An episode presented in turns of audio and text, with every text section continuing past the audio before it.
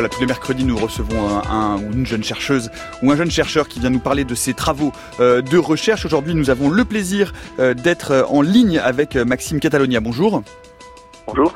Vous étiez doctorant puisque vous avez soutenu brillamment votre thèse à l'Université d'Avignon et des Pays de Vaucluse. C'est une thèse CIFRE financée par le département de la Drôme, euh, rattachée à l'unité de recherche éco-développement euh, de l'INRA d'Avignon.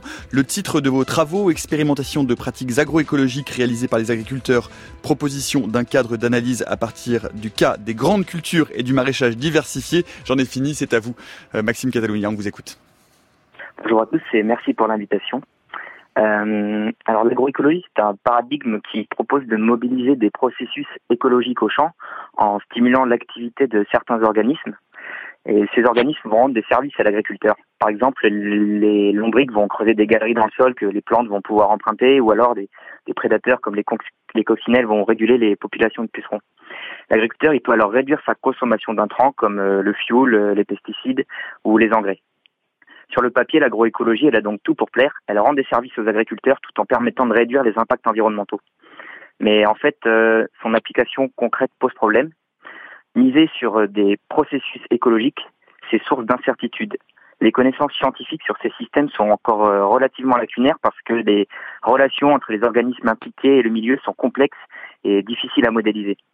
Et en plus de ça, les pratiques sont très dépendantes des conditions locales. L'enjeu, c'est donc plus de prescrire des pratiques agroécologiques qui marchent. Elles demandent toutes en fait des adaptations plus ou moins importantes. Et quand les conseils techniques manquent et qu'il une réponse adaptée à la situation, les agriculteurs engagés dans l'agroécologie se lancent alors eux-mêmes dans des expérimentations de pratiques. Alors, cette activité d'expérimentation ou de test euh, d'essai des agriculteurs, elle est reconnue depuis plusieurs décennies. Elle a été reconnue d'abord par euh, les anthropologues, puis par euh, les agronomes. Et à l'époque, ça portait surtout sur euh, des essais de variété ou de composition d'engrais. Et ce qui change avec l'agroécologie, c'est que les pratiques à expérimenter sont plus complexes et prennent du temps. Comment s'y prennent les agriculteurs concrètement pour expérimenter en agroécologie? C'était l'objet de mon travail de thèse. Alors comment je m'y suis pris? À partir d'enquêtes approfondies chez 17 euh, agriculteurs en grande culture et en maraîchage, dont la moitié était en bio euh, en Drôme.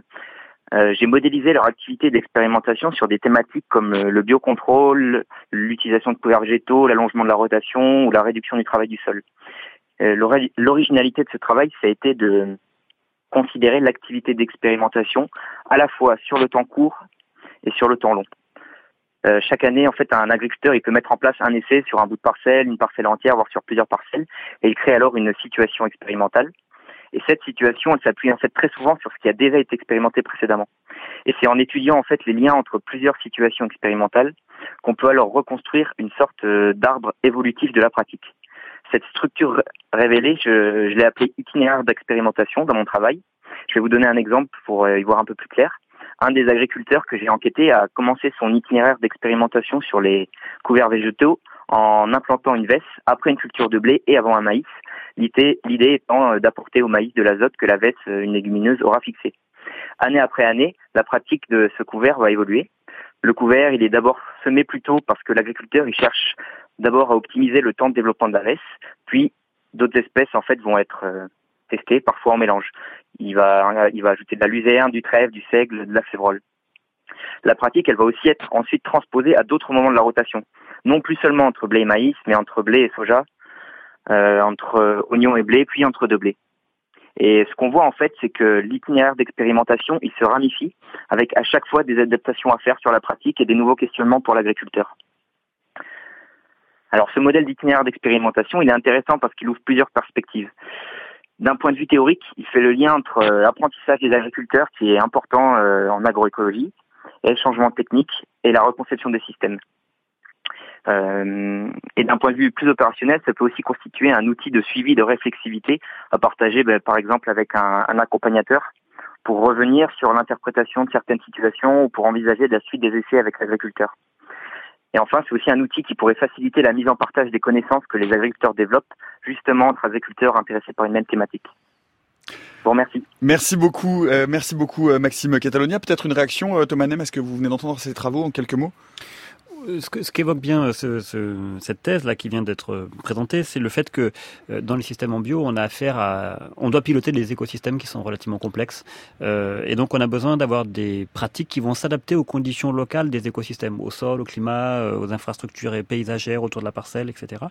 Et, et donc, finalement, les agriculteurs vont être repositionnés au centre du processus d'innovation. C'est-à-dire que c'est eux qui vont expérimenter dans leur propre situation, bien sûr accompagnés par des agronomes, des conseillers, etc. Mais ça va être eux qui vont être replacés au centre et qui vont produire des connaissances spécifiques à leur contexte pour répondre aux problèmes qu'ils rencontrent dans leur parcelle. Marc Dufumier. Oui, ben cette incertitude liée aux itinéraires d'expérimentation, c'est quand même vrai que quand vous innovez en vous inspirant de l'agroécologie, euh, on n'est pas sûr du résultat. Il hein, faut être très clair. Ceci étant, ces systèmes inspirés de l'agroécologie sont souvent plus diversifiés. Et à terme, il faut être très clair, les revenus, comme les productions et le devenir de l'écosystème, est plus résilient. Hein, c'est-à-dire qu'il arrive un accident climatique, ça ne repose pas que sur une production. Et du coup, finalement, l'incertitude aujourd'hui de notre agriculture, c'est quand même l'agriculture industrielle. Celle-là est d'une fragilité extrême. Les revenus sont quand même extrêmement faibles. Les écosystèmes sont fragilisés. Et là, nous avons de très grosses incertitudes, y compris sur notre santé. Marc Dufumier, pour conclure, euh, puisque euh, c'est cette euh, agriculture conventionnelle ou industrielle qui est aujourd'hui la plus fragile, pourquoi, pourquoi autant de gens se maintiennent dans ce système d'agriculture-là? Pourquoi est-ce que finalement tout le monde, une fois de plus, ne se convertit pas au bio?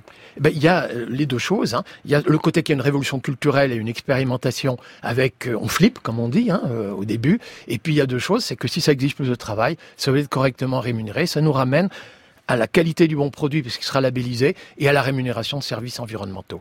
On n'y échappe pas, il nous faut une politique favorable à ce type d'agriculture alternative.